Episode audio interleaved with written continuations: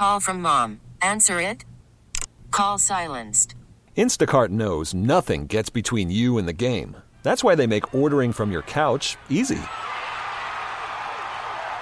Stock up today and get all your groceries for the week delivered in as fast as 30 minutes without missing a minute of the game.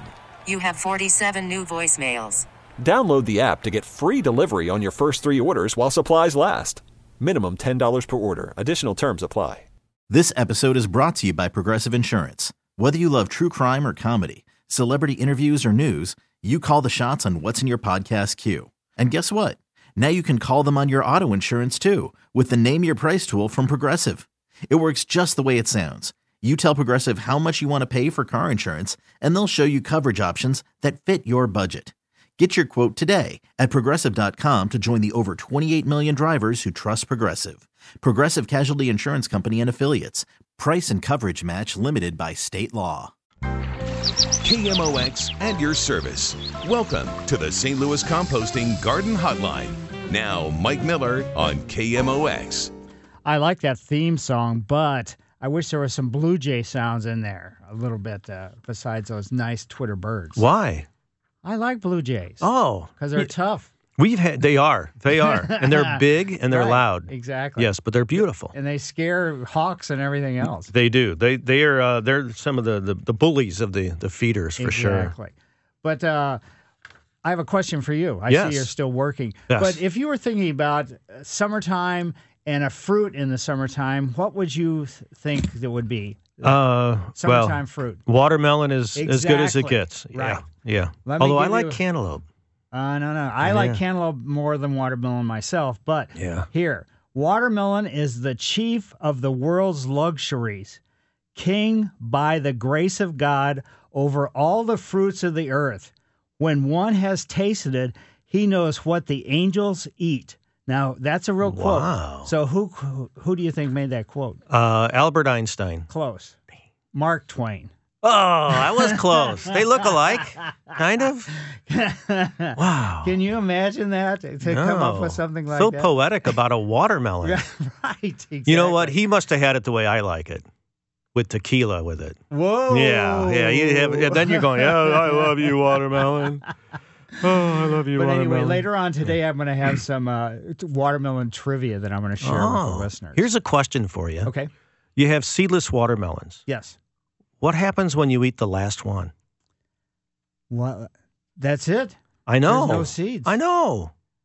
I don't know how they do that. I don't either. Hmm. You'll have to do some research on that. You're you're the the watermelon guy. Ah. anyway. I left him speechless, Alex. Yes. Uh, uh, uh. and oh, here, uh, here's one of the trivia things. Uh, the let's see, where is that? Um, well, I'll just wait. Contrary to popular belief, swallowing watermelon seeds is not harmful, and they do not increase the risk of developing appendicitis. They do don't. No. Well, Did you ever good. hear, you know, growing up of eating watermelon seeds would give you appendicitis? Really? Alex is No. saying yes. Yeah. Which happened. That's what I'm blaming this on. but no, I never heard that one. Yeah, that was a good one. So we can go ahead and eat the seeds too? Yeah. Oh, eat the good. seeds. All right. Got a little chewy to it. Great. A little crunch. Well, thanks. You're welcome. Yes, folks, welcome and thanks for stopping by. We'll be taking a good gardening stroll shortly, but right now, 314 436 7900 or 1 800 925 1120 with your questions, comments, concerns, or ideas. This is Saturday morning, and we have a discussion about your yards, your backyard, your front yard, your side yard, or that specialty garden space. What's wrong? How come some of the flowers don't, uh, guess what? get pollinated and don't grow fruit. Like cucumbers, anything is in the cucumber family, they actually have two different flowers, male and female. So it's a female that gets pollinated and will actually grow the fruit. The male flower just drops off after it pollinates. So those are the kind of things we can discuss. How to improve your soil, whether you should be shearing or pruning anything at all. What are those bugs? And what is the storms? How what kind of damage is happening? And uh, hopefully, the information we share you'll use to make good decisions to orchestrate your yard to be as good as it possibly can. Because this is a tough region to be able to grow anything successfully, continuously. Wow, it's just amazing. So the final judgment is going to be yours. And by the way, this is your show, and I certainly appreciate you inviting me to your home car or wherever you happen to be listening. Another important player is Alex. He's the one who produces and he answers the phone. And so all he needs to know is your first name and where you're calling from, not what you're calling about. I'm Mike Miller, been hosting the Garden Hotline since 1994. I come to your home and do landscape consultations. If you'd like for me to come and do a walk and talk in your home, you can go to my website, mikemillerdesigns.com. Homepage, there's my email address and phone number where I can be reached. Best to do the emails, but uh, a lot of times people call and we just go, you know, sometimes back and forth, but it's not really all that tragic. Well, let's get moving. Today's stroll is brought to you by St. Louis Composting, 636 861 3344. Speaking of uh, walk and talks, this past Wednesday, I was at this great farm in O'Fallon, Illinois, the Keller Farm. It's been in the family for 160 years. Unbelievable. They're trying to transition into kind of a new mode, keeping a lot of the agricultural aspects together. But it was just really amazing. The whole family was there the mother, the kids, grand, some of the grandkids, and things like that it was just absolutely fantastic. So thanks to the folks at Keller Farm for having me out. It was great to see the turkeys and the chickens and the donkeys and all the other animals and everything else, and just the historic barns and everything. So that was a great fun, a great walk and talk in Keller Farms and O'Fallon. And today's good gardening stroll, well, Broadway and Clark, Cardinal Nation, Ballpark Village, Busch Stadium all come together. The sidewalk and the sidewalk in front of Busch Stadium bricks naming donations or donators and granite stones etched with highlights. Like one of the highlights was October 15th, 1964. Cards beat Yankees game 7 of the World Series and Bob Gibson was named MVP of the World Series that year. Next, May 1966, Busch Memorials opens. So you keep going, and there's all kinds of other ones as well. Also, as you're walking along there, the oak leaf hydrangeas fill the, a lot of the planting spaces with great shade trees above. So it's really kind of just a nice setting. And uh, also surrounding that is a short black wrought iron fence, which is has the cardinal logo as edgers as well. And uh, outside gate six, that's where this is. Flowering crab apples with the small green fruits dangling, red coleus and uh, chartreuse sweet potato vines, and blooming cannas fill those areas right outside the gate with yellow moneywort or yellow creeping jenny, depending upon. I like moneywort because wort is just the British word for plant. So yellow money plant because it looks like little coins stuck together. Yellow creeping jenny is just a little too creeping to me. But anyway, uh, that's on both sides of Spruce Street. The Tums building across the street, well, that provides some shade uh, this time of morning. So the morning breeze moves the foliage and flowers. Bright sunny sky. It is baseball season, and the Cardinals have started. So I thought I'd take a walk around that part of town. Anyway, Mike Miller, KMOX Garden Hotline, back after these messages. Welcome back to the St. Louis Composting Garden Hotline. Once again, Mike Miller on KMOX. Yes, folks, 314 436 7900 or 1 800 925 1120. A little bit later, I'm going to talk about lightning and what it does for the environment. But uh, right now, let's go to Crystal City and into Mary's yard. Hi, Mary. Good morning, Mike. Hi. Hi. Listen, I have a question about rose bushes. I have two rose bushes that this year just went out of sight. They're not the um, the, the ones that everybody gets, but I think they're floribunda. Okay. And they need to be cut back. They are just out of sight. Can I do that now with this kind of heat? Yeah, I mean roses can be pruned pretty much and they should be on a more or less frequent basis through the entire growing season. So that means okay. you know in the heat of the summertime as well.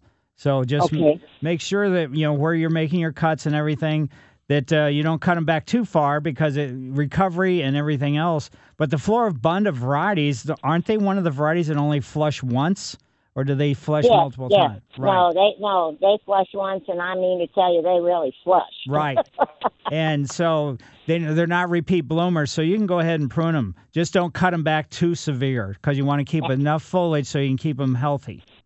Perfect. As usual. Thank you, sir. Certainly, my pleasure.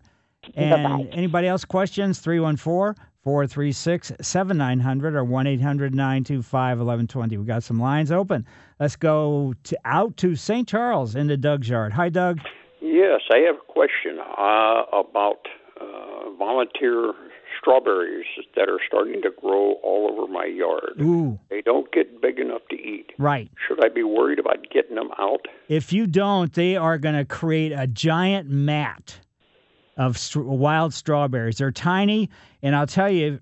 I mean, I was, you know, I kind of, I let's say, I hand weed most of my yard for the most part. I use some herbicides, but for the most part, I hand weed. I found a wild strawberry. It was kind of underneath my zoysia lawn, and where the core was, the center, you know, I thought, okay, I got rid of that. And then I started looking, and then it's it had runners going out from the center of the mother plant three feet. So I mean, these things create a huge mat. And so I would I pull the you know the, let's say the stems, of vines, or whatever, and uh, it was just amazing how far out they went from where I found the big clump, the original clump. These have grown underneath a, um, a spruce tree that I have, and it's hard to get a mower in there anyway. So I try to use them as a, a ground cover underneath there. Certainly. I mean, you could certainly do that. I mean, they don't have any presence in the wintertime, but uh, yeah, I mean, little red lights on the ground can't beat that. Yeah, they're too small to pick and eat. Oh yeah, absolutely. I don't even know if they have any flavor, to be honest. They do. I've Oh. tried them. Oh, really? Yeah, they're so tiny. Yeah. Okay, thank you. Certainly, my pleasure. And now let's head over to Jerry's yard. Hi, Jerry. Hello. Hi. Um, I just wanted to uh, make a suggestion. I learned this younger part of my life that with zoysia grass, um, if you can find these days a real, that's RCL type lawn, um, once you start cutting with a reel mower, it seems like that zoysia grass really gets like a carpet rather than rotary type or like usually. You're can find one of these out. reel mowers. I'm sorry, if you can find one of these reel type mowers, um, it really makes your zoysia grass look like a carpet. Well, great. Well, thanks for the insight. Yep, I appreciate it. You Have a good day. Yeah, my Zoysia, I have a battery powered mower and it is rotary. And uh, my, you know, my grass really does look pretty good. But uh, reel mowers, I used to have one. Actually not even motorized, just the old push type. You know, I got too old to push it. Too late. Well, yeah, too late. Let's put it this way: too lazy to push it. Let's go over to Cheryl's yard, and she lives in O'Fallon. Hi, Cheryl. Hi, Mike. Um, I would like to find a small, um, I don't know if they're called garden roses, but a more low growing rose for full sun. probably you know variety wise i would go to the missouri botanical garden website mobot.org and see which varieties they would recommend but there are some miniature ones but you don't want the miniature one you want kind of the full size one only that stays close to the ground correct Correct. yeah, and you can do that, and also you can go at the Missouri Botanical Garden website, the Rose Society. You could contact the members of the Rose Society and see which. And the reason why I'm saying that is because they're going to know which varieties of those low, let's say carpet type roses, are going to do the best in this region. Okay, great. Thank you so much. Certainly, my pleasure. Yeah, I kind of like the lower growing ones too.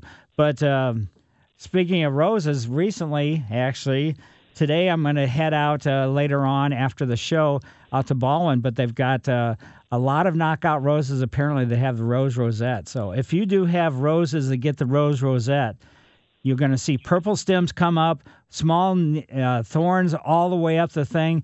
And once it gets it, you can't get rid of it. You got to get rid of the roses. So hopefully you don't have that, and you won't have that with these carpet roses. Thanks, All Cheryl. right, thank you. Sure. And now let's head over to Kathy's yard. Hi, Kathy. Yeah, Mike, I was curious when's the best time to put down crabgrass preventer? Before the crabgrass starts growing. I get it. I get it. So basically, uh, you know, I mean, it's hard to put a specific calendar date, but if what I do is the ground temperature that triggers the yellow forsythia to bloom, that is when the temperature is, you know, gets pretty much right, or it. just prior to, you know, the germination of all the warm season weeds, which crabgrass is one of those. So, Okay, another question. Why is grass seed so expensive? because It is it's expensive. It's ridiculous. Yeah, I guess because they can get the price. I don't know. Maybe you know. I don't know. I've never known anybody that had a grass seed farm, so I don't know. You know what's involved in the whole process or anything else. But I agree, it is pretty expensive. Okay, I was just curious. Well, thank you so much for your information. Sure, my pleasure. Okay. Bye. And folks, 314 436 7900 or 1 800 925 1120. Here's some watermelon thoughts. No, watermelon trivia. Watermelons is a member of the Cucurbitaceae, whoops, plant family, which really includes things like cucumbers, squash, pumpkins, muskmelons. Members of this family are monoecious, meaning they bear separate male and female flowers on the same plant. So that's why you'll see one flower that doesn't do anything, it just drops off. That's the male. The edible part of the watermelon is known as pepo, P E P O, which is ripened ovary fruit with watery flesh and a hard rind.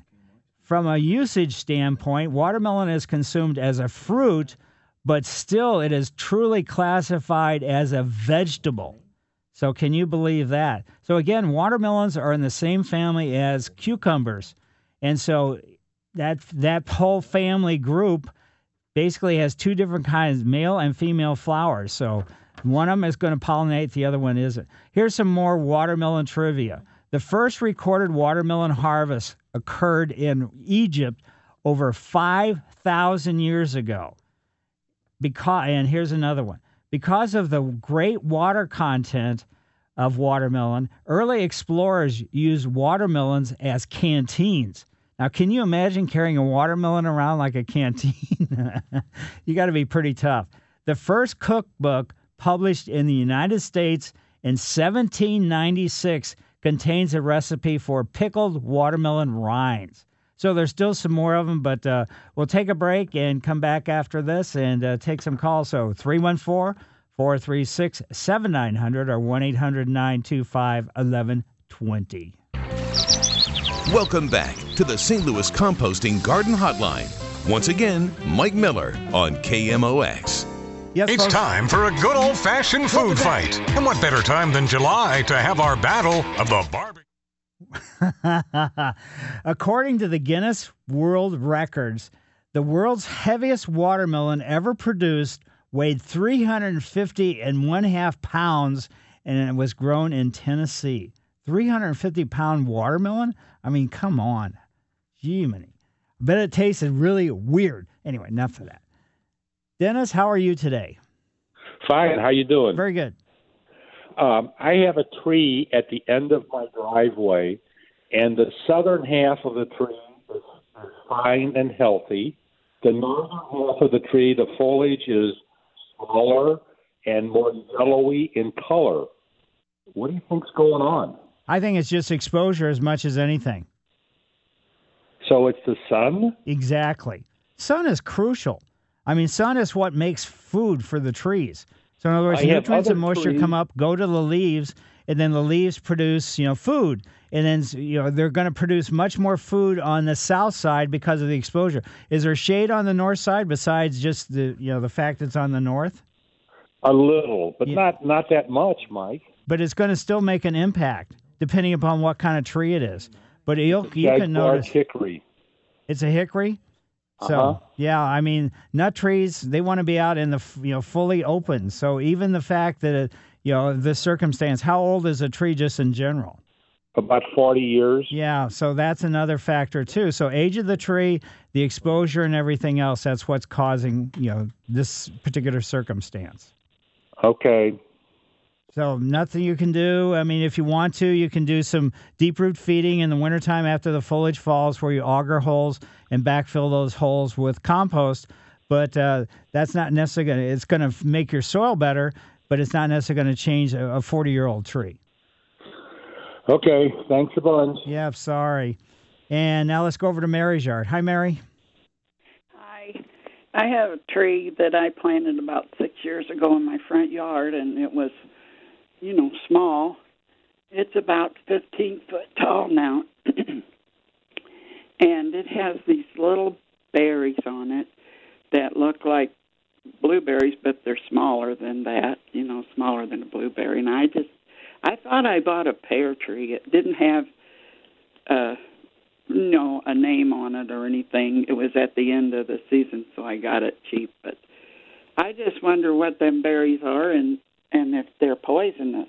No, they're not poisonous, but a lot of the flowering pear trees, which were basically used to be the Bradford pears, there's all kinds of you know them available. They do produce fruits, and so what you're seeing is just miniature pears, even though they're not. They don't look like pears or anything else. So that's what you're experiencing.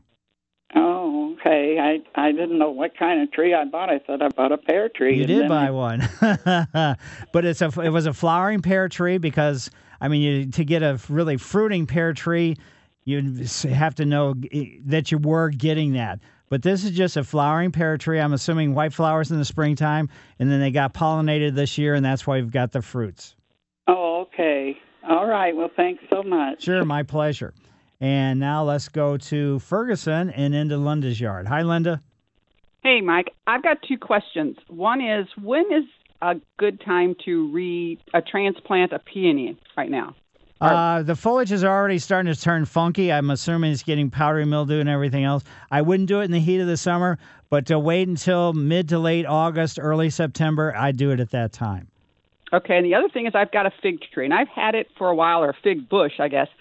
And I try to wrap it every winter, and it gets, you know, the roots get through. But first of all, do I need to do that? And the other thing is, do I need to trim off those limbs that are shooting out close to the ground?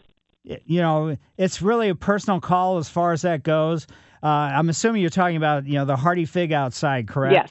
And Yes. so, I mean, you can wrap them if you want to. It's not necessary to do, but uh, yeah, I mean, you can make it basically by getting a, a lot of the sucker growth off. You can maybe make the tree stronger. And you know, I don't know if you've ever gotten any fruit off of it or not. I have. When in the year that it was really hot all summer, I had a really good crop. So maybe And then gonna, you'll have Other than one. that, I get a few. You know, I get a few. I have some on there now that are green. Right. But I thought, well, if I trimmed off those lower ones that are coming out, maybe it would shoot more to the production. Would it? Yeah, right. Because sometimes the suckers coming off like that, you know, sort of like interrupt the the flow of, let's say, nutrients and moisture Right. up to the where you want it to go.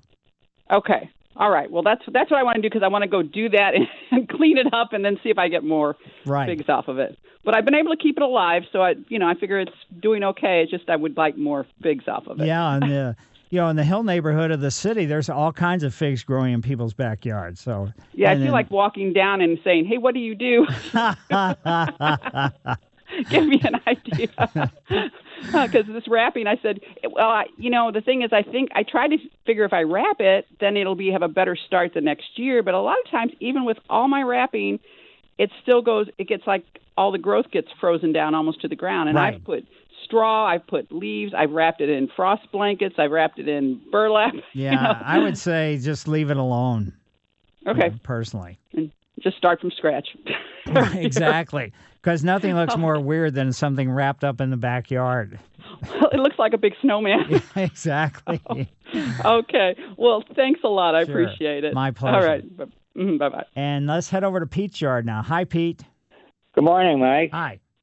Hi. Um, we have a problem in our yard. We just had a patio put in, and they sloped it away from the house, uh, with the result that uh, the grass in some places is higher than the patio. Um, I had a landscaper come out, and he suggested we put sod down. I'm wondering if this is. I don't think this is a good time of year to to do that. Do you or?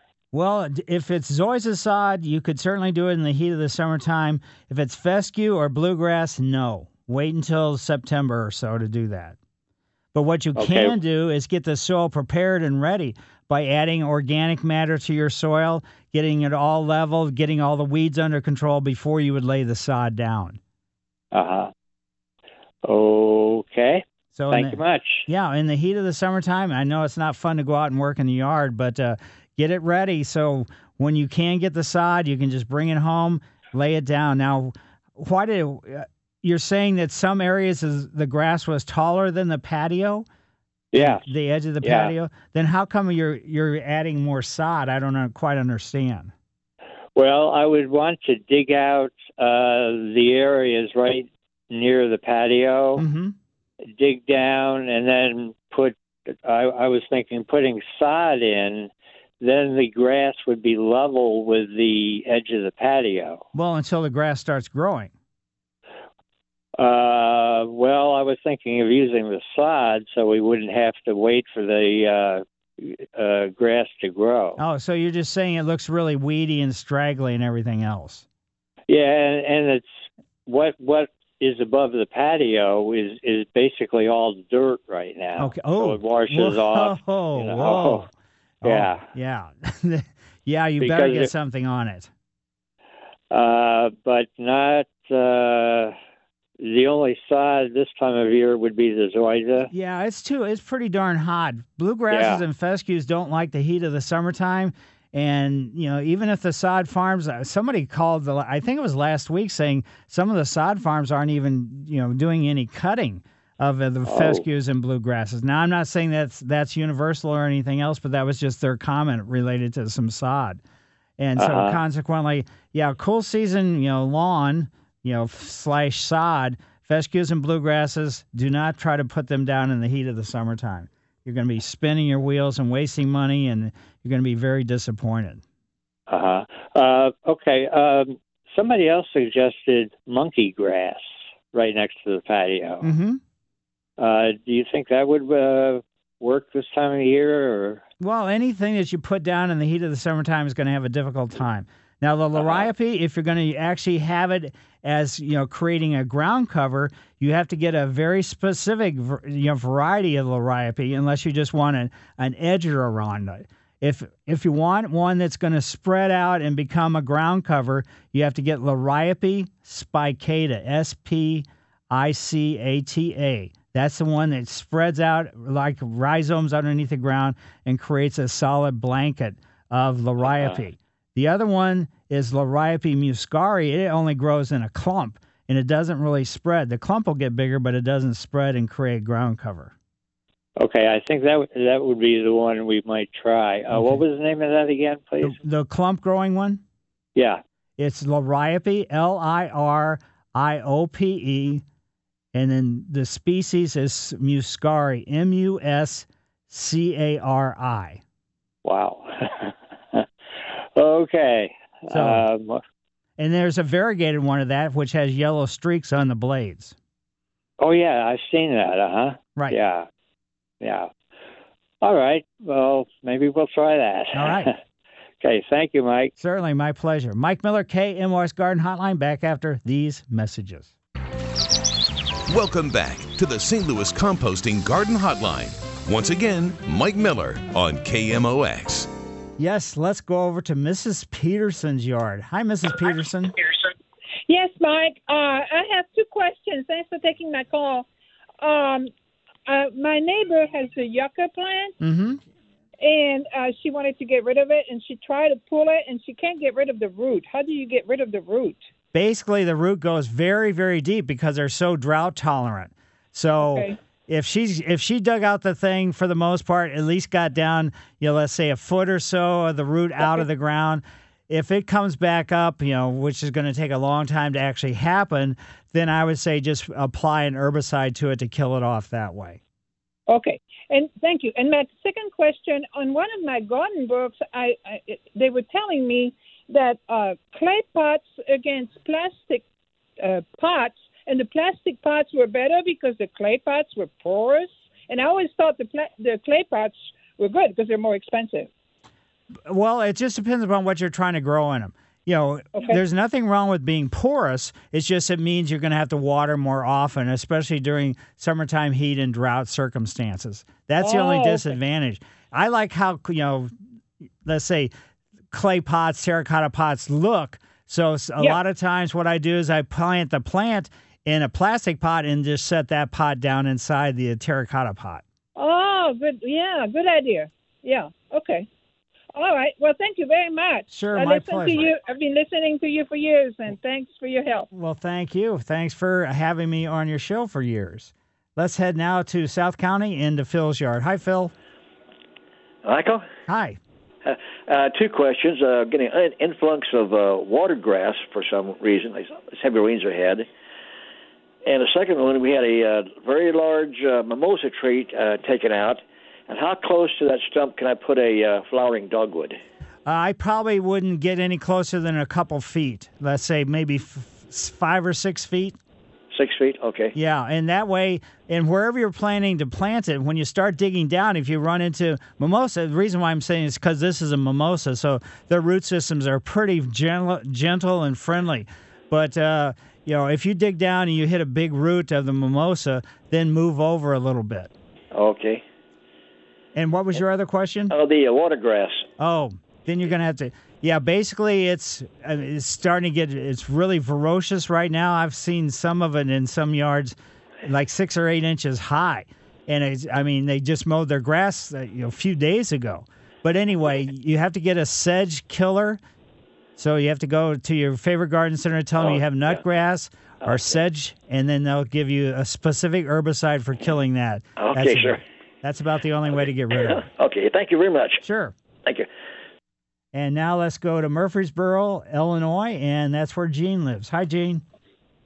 Good morning, Mike. Hi. You and the Cardinals are the number one shows on KMOX. There's no question about it. That's the truth. Two items. Uh, my forsythia this spring was is three years old, bloomed beautifully. We just sat and watched it for a couple of weeks. Amazing. Then the spring, summer, it's growing fine. And about two weeks ago, I looked over at it, and every leaf was drooping like it hadn't had any water in a year. I took some water out, watered it, didn't help it. Now it's dead. Ooh. You have you have any idea what killed it? Just all of a sudden like that? Maybe too much water. Because if it's drooping and it's a relatively young plant, the droopingness can, in the heat of the day, it's a protective type thing. So maybe it had adequate water, and you adding more water, because forsythia do not like water, abundance of water. That's probably what you know, sort of, and it may not be dead. I wouldn't necessarily, you know, yank it up and throw it away. I'd say just kind of keep your fingers crossed and see what happens next spring. Okay. well I, I was just absolutely devastated because I mean it was stunningly beautiful. Right. But uh, again, wilting wilting foliage in the heat of the day does not necessarily mean that water is, should be added to the plant. Okay. Next next item. When do you do your last pinching of chrysanthemums? Uh, basically, you've already done one in June, one in July. I've, I've done I've done I've done three. Okay, so that should be. I would maybe do one more if you wanted to. That's going to make it so they're going to bloom a little bit later, but no more. like that. None after August whatsoever. Okay. Okay. Thank you much. Certainly, Number my one show on pleasure. KMOX. and Marie, could you do it kind of quick? Hello? Hello, Marie. Could you do it quickly? Yes, I have a crepe myrtle, and it is beautiful. And as beautiful as it is, it's gotten so wide, it's blocking a couple of areas that I don't want blocked.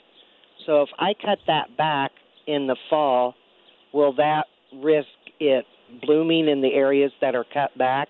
No, not at all. I mean, in the areas that are cut back, you know, you're not going to get any blooms because you've cut off the stems. But that's not a problem. Fall is a good time to fall all the way up until early spring before the new growth, you know, the new foliage growth starts growing. Yeah, that's when you can prune the the crepe myrtles. So there's no problem Okay. doing that. But it will bloom again in the areas that are cut back? Uh, only if there's depends upon the size of the stems that are left. So Oh. If you cut it back all the way to the ground, it's you're not going to get any blooms in those areas. Oh no, no. I'm just wanting on each side of it to take off about three feet Oh yeah, you should get blooms off those. because it's like 15 foot wide. Whoa, You know? that's Yeah. very nice. Oh, it's beautiful. All right. Well, thank you very much. Certainly, my pleasure.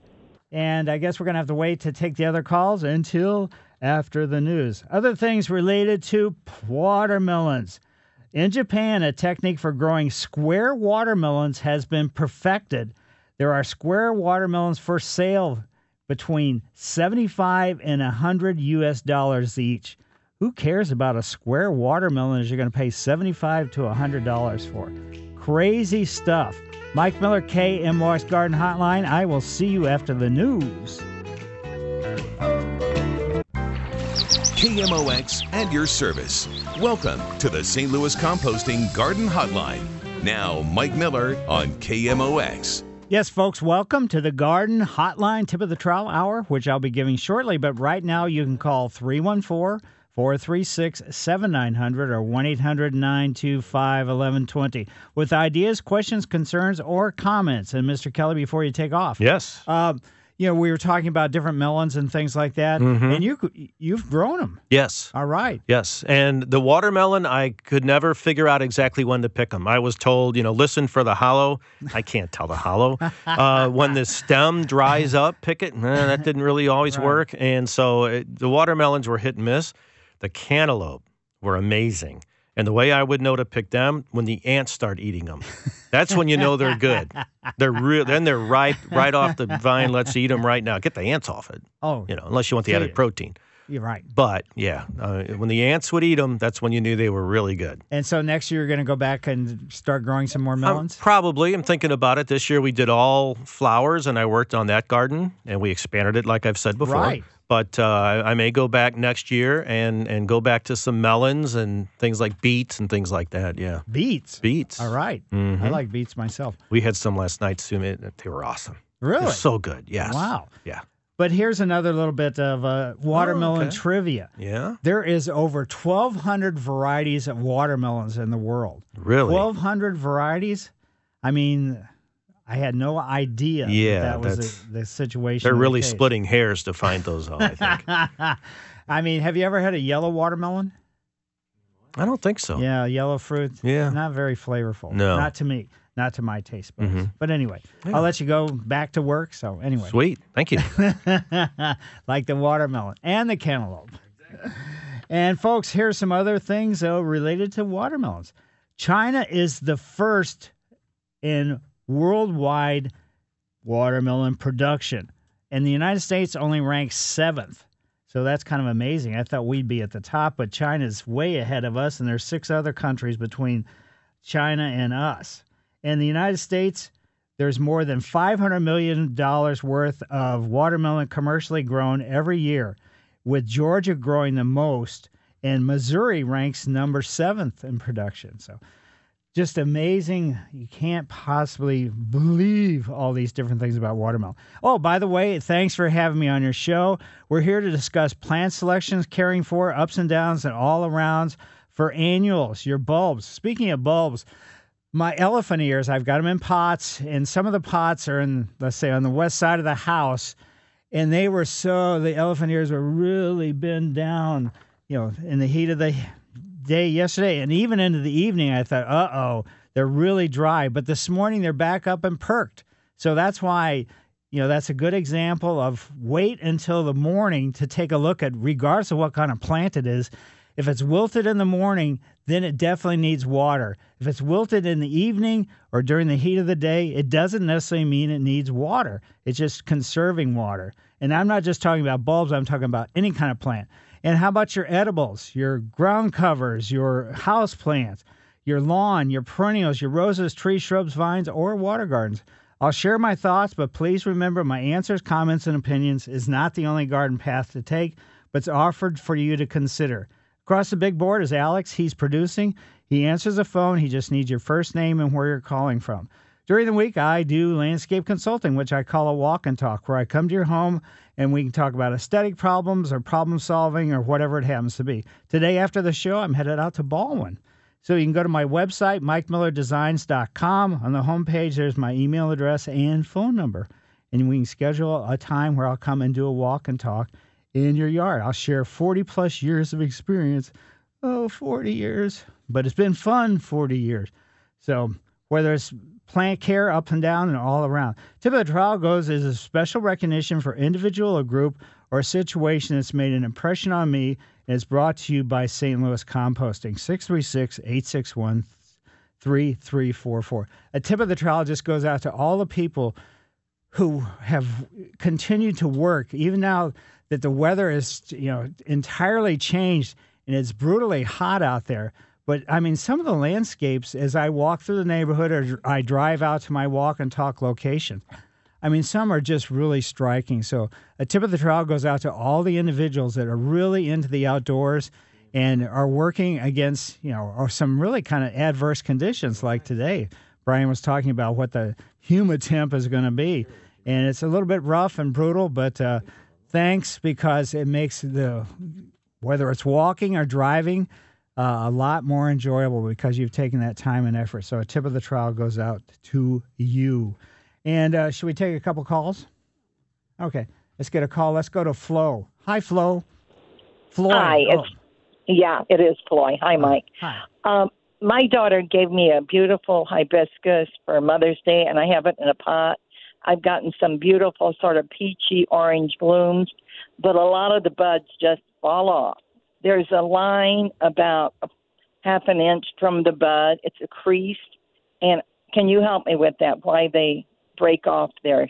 A lot of them do. basically, it's just it's not vigorous and healthy. So, I mean, oh. we're talking about a tropical houseplant type, correct?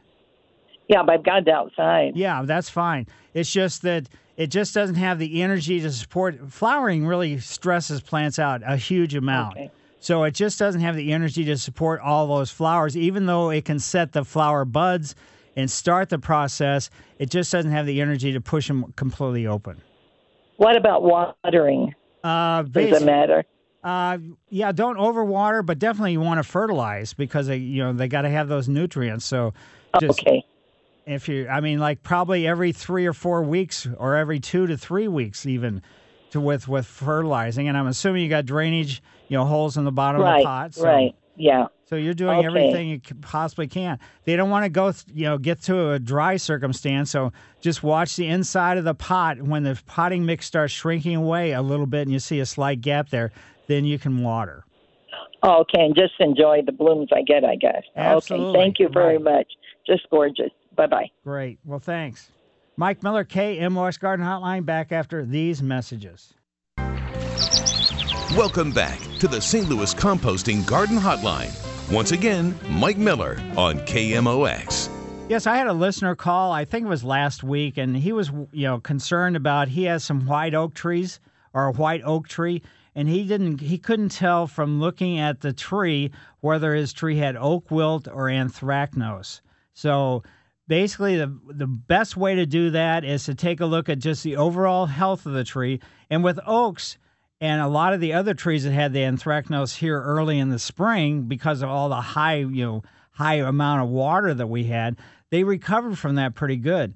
But if the like with the oak tree, once you get the oak wilt, um, it's not really a good circumstance whatsoever. And uh, they get it and recovery. Both of them are funguses, and both of them you know cause leaf problems. But you can take a look, look at the leaves and how the leaves are discoloring, that can tell you if you have, let's say, an oak wilt versus an anthracnose circumstance.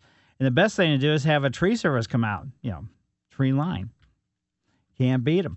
But anyway, let's go back to the phones. Let's go to Gloria's yard. Hi, Gloria. How you doing this morning? Good. Well, I was asking you about two things. The first one's these knockout roses. They're not blooming at all. I bought me a couple more, and they had a couple on. They ain't doing nothing. Do I need a?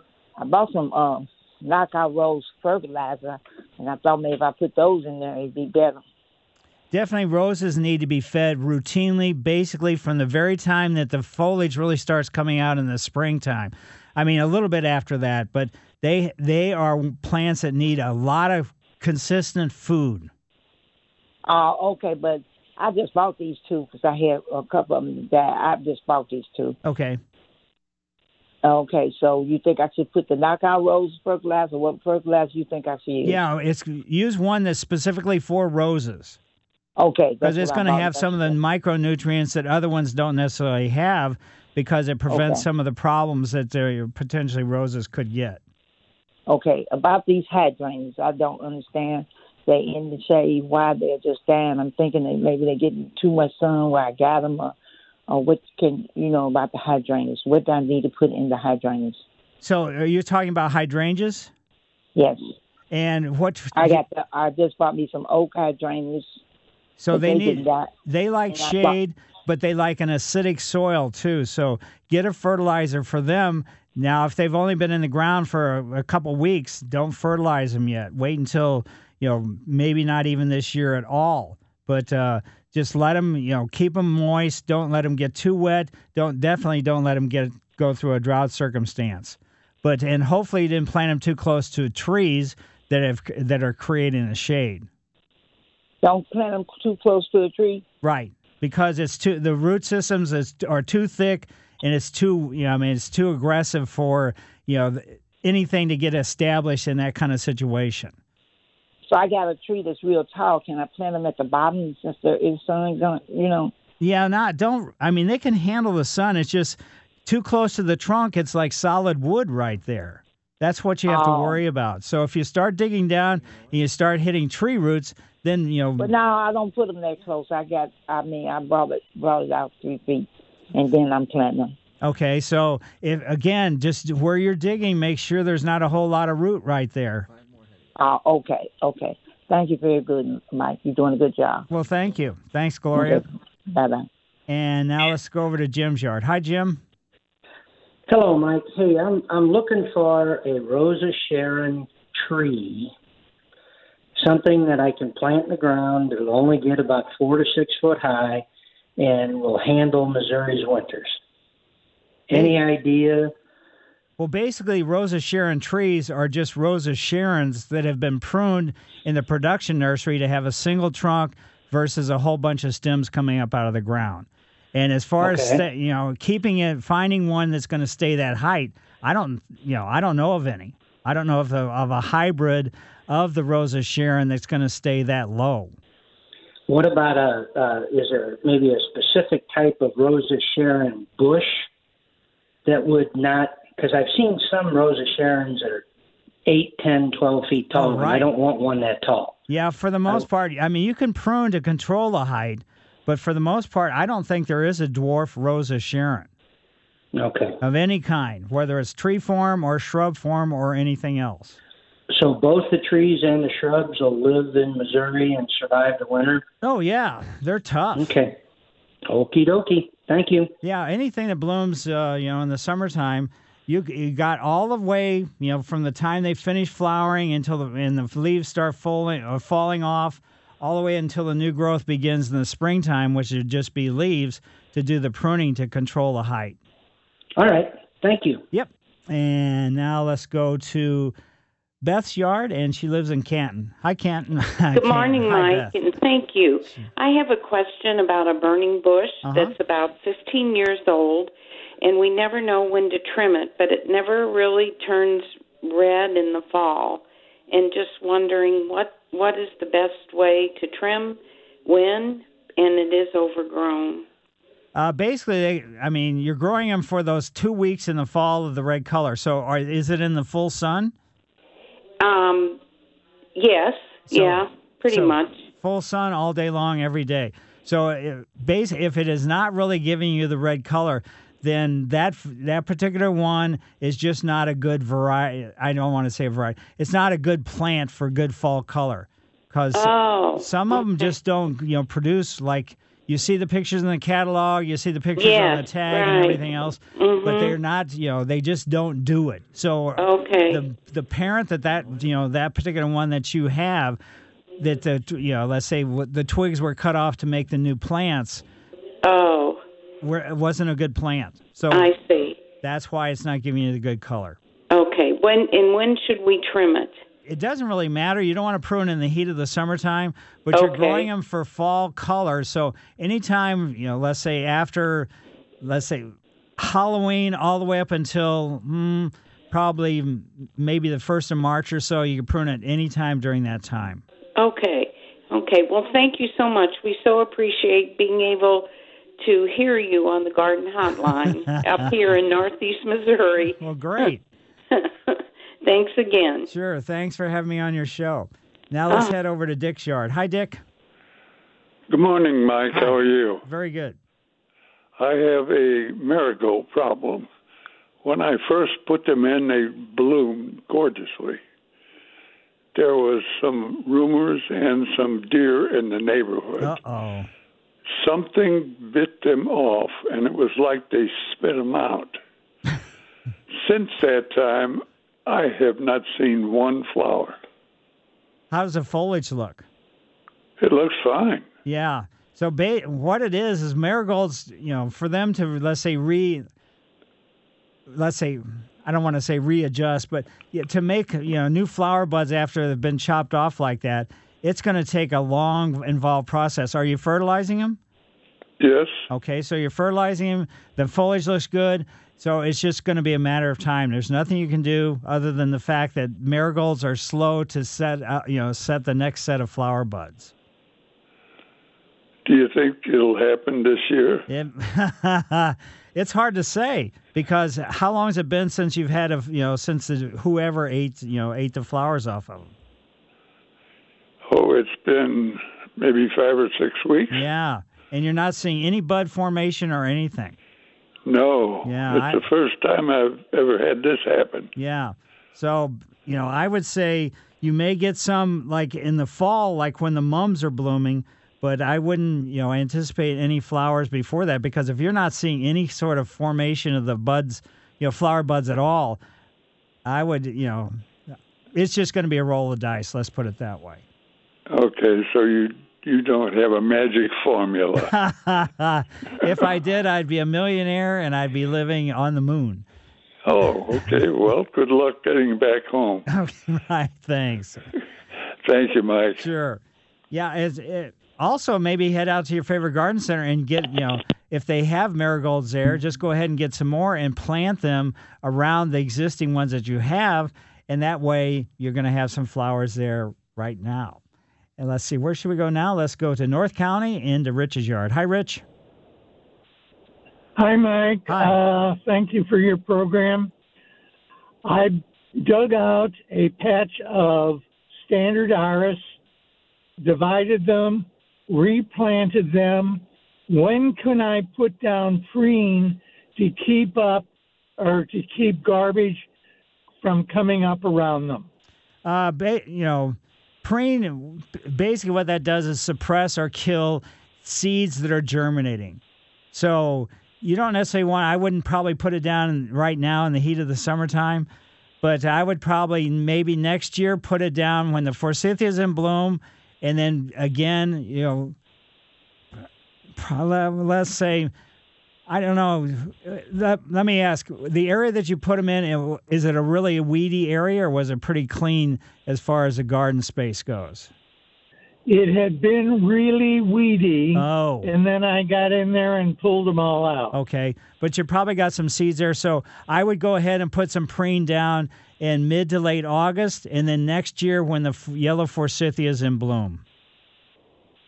Okay, thank you very much, and I enjoy your program. Well, thank you. Yeah, sorry for my sort of hesitation there, but I was a little bit worried about them. But uh, you know, as far as how what the garden space was, but if you have a history of weeds in that spot, then definitely put you know down to mid to late August because that's going to get rid of the cool season weeds like henbit and things along that line. So thanks, Rich. Mike Miller, KMOX Garden Hotline, back after these messages. Welcome back to the St. Louis Composting Garden Hotline. Once again, Mike Miller on KMOX. Back to watermelon trivia. The world record for watermelon seed spitting is an astounding 75 feet 2 inches, and it was set in 1995 in Georgetown, Texas. Now we, you know, as kids, I don't as an adult, maybe I should just for fun. We would spit watermelon seeds, and I don't know if we could ever get them over six or seven feet. So that's what was that, 75 feet? Oh my gosh. That seems impossible. Anyway, back to the phones. Let's go to Joe's yard, and it's in South County. Hi, Joe. Morning, Mike. Thanks for taking my call. Sure.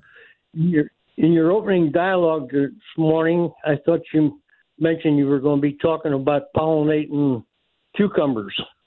I've got cucumber vines with a lot of blooms, and I don't see any pollinators around. So I'm looking for some help on how do you find the male cu- flower for pollinating. Well, basically, the, the flowers are going to be there. So just look at you know look at the flowers and you know run your finger just gently around one of them, and if you get pollen on your finger, then that's going to be the male. The female won't have any pollen.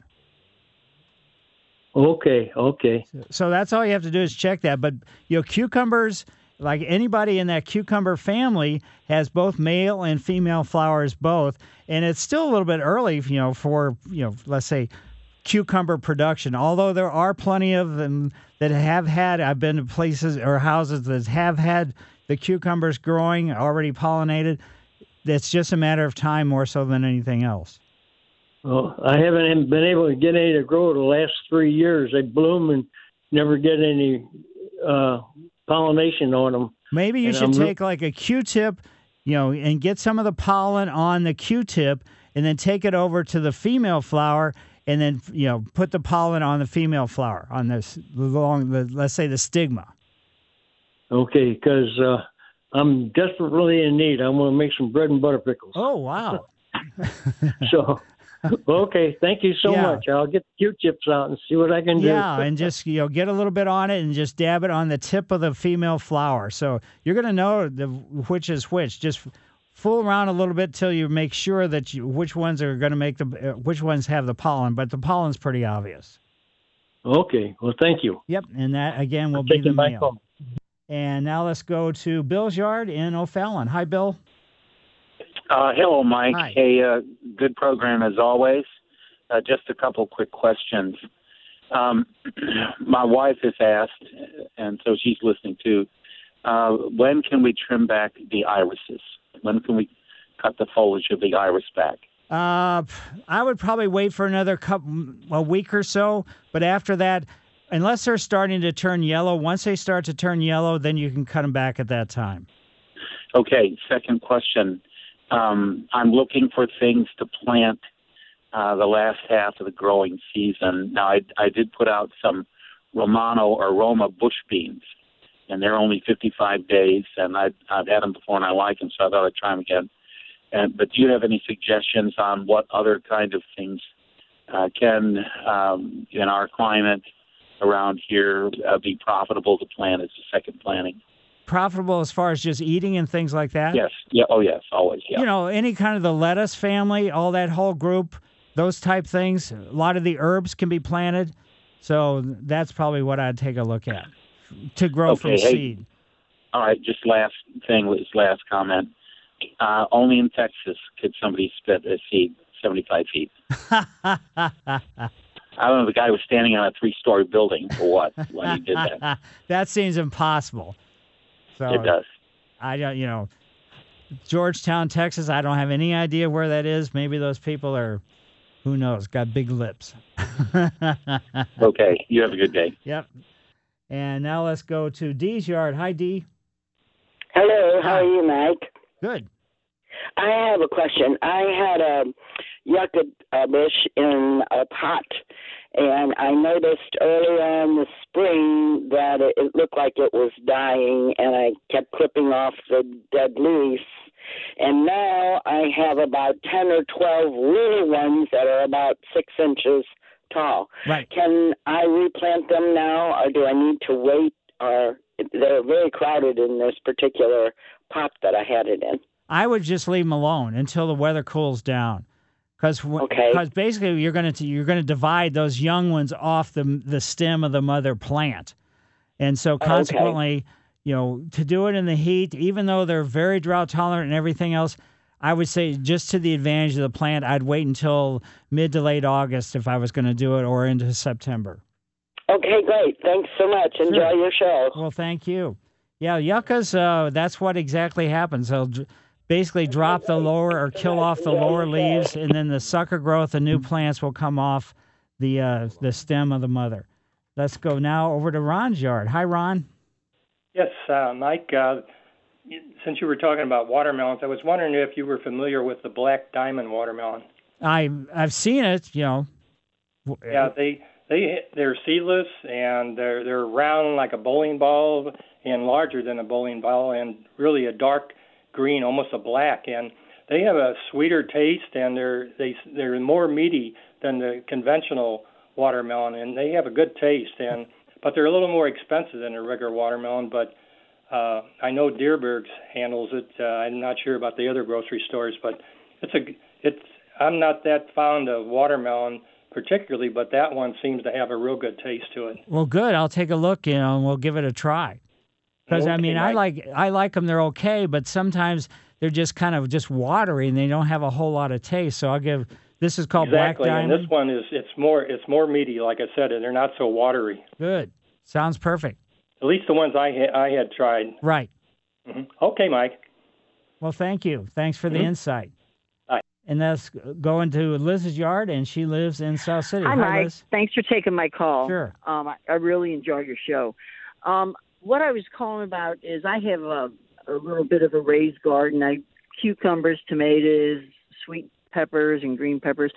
But what I um I also plant or had planted in the past, and it draws the bees in. I put it right by right by my garden, right next to it. it it's a catnip. It grows. It it'll grow and grow and come back every year Right. but the bees love it and then they're, they're right there they go right over to the cucumbers and stuff too That's perfect. To- yeah i just kind of wanted to throw that out because someone gave me a cutting and and it's it's it's really spreads Right.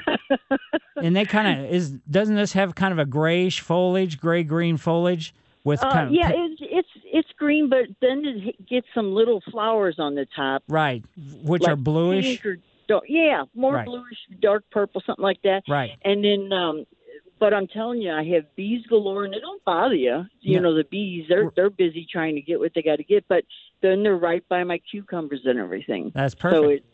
it it helps a lot. So I just want to throw that out. Well, great. Well, thanks. Okay, enjoy show. Yeah, those kind of little tips, I it can make a big difference as long as people Yeah. you know know that these are spreaders, are perennials, and uh, but attracting the bees. That's I mean exactly what you want to have happen. Mike Miller, KMOX Garden Hotline, back after these messages. Welcome back to the St. Louis Composting Garden Hotline. Once again, Mike Miller on KMOX. Yes, folks, we got a couple lines open 314 436 7900 or 1 800 925 1120. Let's head over to Kevin's yard. Hi, Kevin. Hi there. Hi. Hey, I have got a problem with the watergrass or or nutgrass, and Mhm. it's uh, every year I've been spraying it top, you know, just with a hand hand sprayer, try and uh, trying to pull it by hand, and it it just I just can't seem to get rid of it. I didn't know if there's a better way to do something before it before it comes up, or if you have any ideas. No, there's really not. I mean, the best thing to do is watch it, and as soon as it comes up, spray it at that time. If you wait till later on in the season, they get a cuticle, kind of a waxy surface that prevents the herbicide from being absorbed into it. So just watch it closely early on and go after it as soon as you start seeing it. Does does pulling it does that does it just come right back, or do you know, or Well, the problem with pulling it is if it's a mature piece, a clump, you know, the triangular stem, when you pull it, you'll see the white roots. But if it's a mature, uh, an older one, it could have at the end of each root a seed. So consequently, you pull out this plant, but it could have released four or five or six seeds into that spot where you pulled it out of. Yeah, it's frustrating because it, it just doesn't seem like a way to get rid of it. So Yeah, I, it's- I've been trying for. Yeah, I mean, uh, it's it's a tough, you know, it's a tough. It's kind of like violets. It's a really tough weed to get rid of. But using, you know, a- an herbicide specifically for killing, you know, the nutgrass, nutsedge, whatever you want to call it, That's the only way to go, and early as possible. Right. Okay. Well, I appreciate your help. Thank you. Sure. And now let's see, where should we go? Let's go over to Joe's yard. Hi, Joe. Hi, good morning, and thanks for taking my call. Sure. I, I recently did some regrading in my backyard uh, with the anticipation of, of getting some St. Louis compost for about two inches and then some sod on top of that. Mm-hmm. And the question is, my regrade left me with nothing but a hard packed clay and rock surface that I have right now. And I'm just wondering, is there something I can put on there before I bring in the topsoil sod to soften that up or to make it more um, uh, um, amenable? Well, you're going to have to get the you know the compost or topsoil compost mix from St. Louis Compost and mix it, blend it with the existing soil. You can't just have that your existing soil and then layer some com- St. Louis composting stuff on top of it and then grow sod on that. That's not how you got to do it. You have to mix it and blend it in with the existing soil. And the existing soil being clay and rock. That's- Exactly. right. That, that's a tough challenge. Okay. Yes, So very much. Okay, and there's no chemical or um, any kind of um, neutralizing, any nothing that'll soften that clay, is there? No. Other than a shovel or a pick. Right. So physically, that, that, that's the only way to break it up, and then not just physically, because if you just let's say churn the existing soil without adding something to it, you're, it's just going to melt back down to be the same stuff. Gotcha. And about how much um, uh, topsoil altogether do I need for a healthy lawn that doesn't need water all the time? Uh, do- you know, are you talking cool season lawns? Um, uh, yes. So, really, uh, probably let's say two to three inches blended in with the existing soil, and then not only that, that's just to get the you know the sod laid down or whatever to get it going. But then in the future, core aeration with a top dressing of you know compost you know on an every other year basis so it's not just a one process is going to make it so everything's going to go good for a long period of time that's not how it works here Gotcha. And the other thing is, I was going to use the 70 30 um, because I am trying to get some soil base rather than the 50 50 composition from compost. What did you think of that? that's probably okay Okay. Well, thank you so much, and I love your show. Sure, my pleasure. And now let's go over to Waterloo and into Ron's yard. Hi, Ron. Hey, Mike, uh, long time listener, first time caller. I had a problem with uh, uh, dogwoods. I'm trying to get a dogwood tree to grow, and when I bought it, the uh, label on it said at least six hours of sunlight per day. So I've got it in a spot where it's getting eight to ten hours, but it's it's not thriving at all. And I'm just wondering what your thoughts are on that. Uh, it doesn't necessarily need six hours of sun. I don't know why that would say that on the tag, but uh, just I mean, if it's a you planted it this year, correct? Uh, correct. It's been in the ground maybe two months. Uh, yeah, I mean, this has just been a very, very difficult because at two months ago is when we were still having all the rains and everything else, and now we're having extreme rains and then you know dry extended periods. So a newly and hopefully you planted it or you dug the hole three times the diameter of the root ball, but only about eighty percent is deep. So in other words, the top of the root ball is above the surrounding ground, and it's just going to be a slow, long, involved process. Okay. Um, is there anything I can do as far as fertilizing it at this point? No, not when it's been recently planted like that. Fertilizer could actually do more damage than good. Okay. All righty then. Well, thank you very much. And how do I get a hold of you to come out and take a look at a, a parcel of my yard? Uh, just go to my website, mikemillerdesigns.com, and on the homepage, there's my email address and phone number. Okay.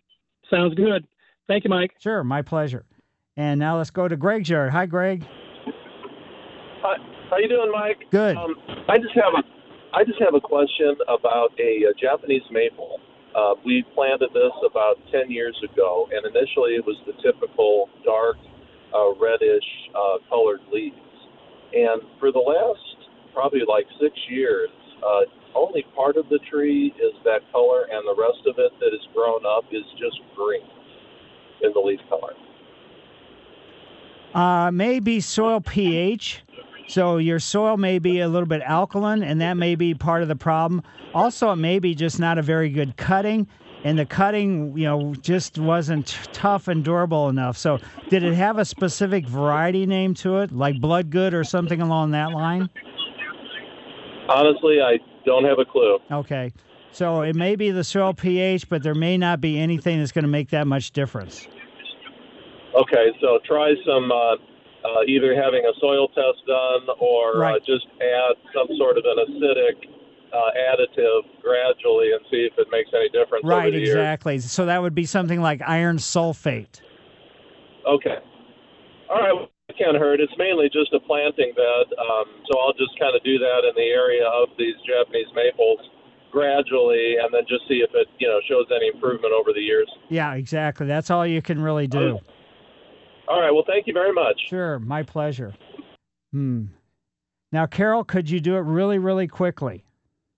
Yes, I have a three-year-old raspberry bushes that they only set uh, small berries, and then they don't do anything.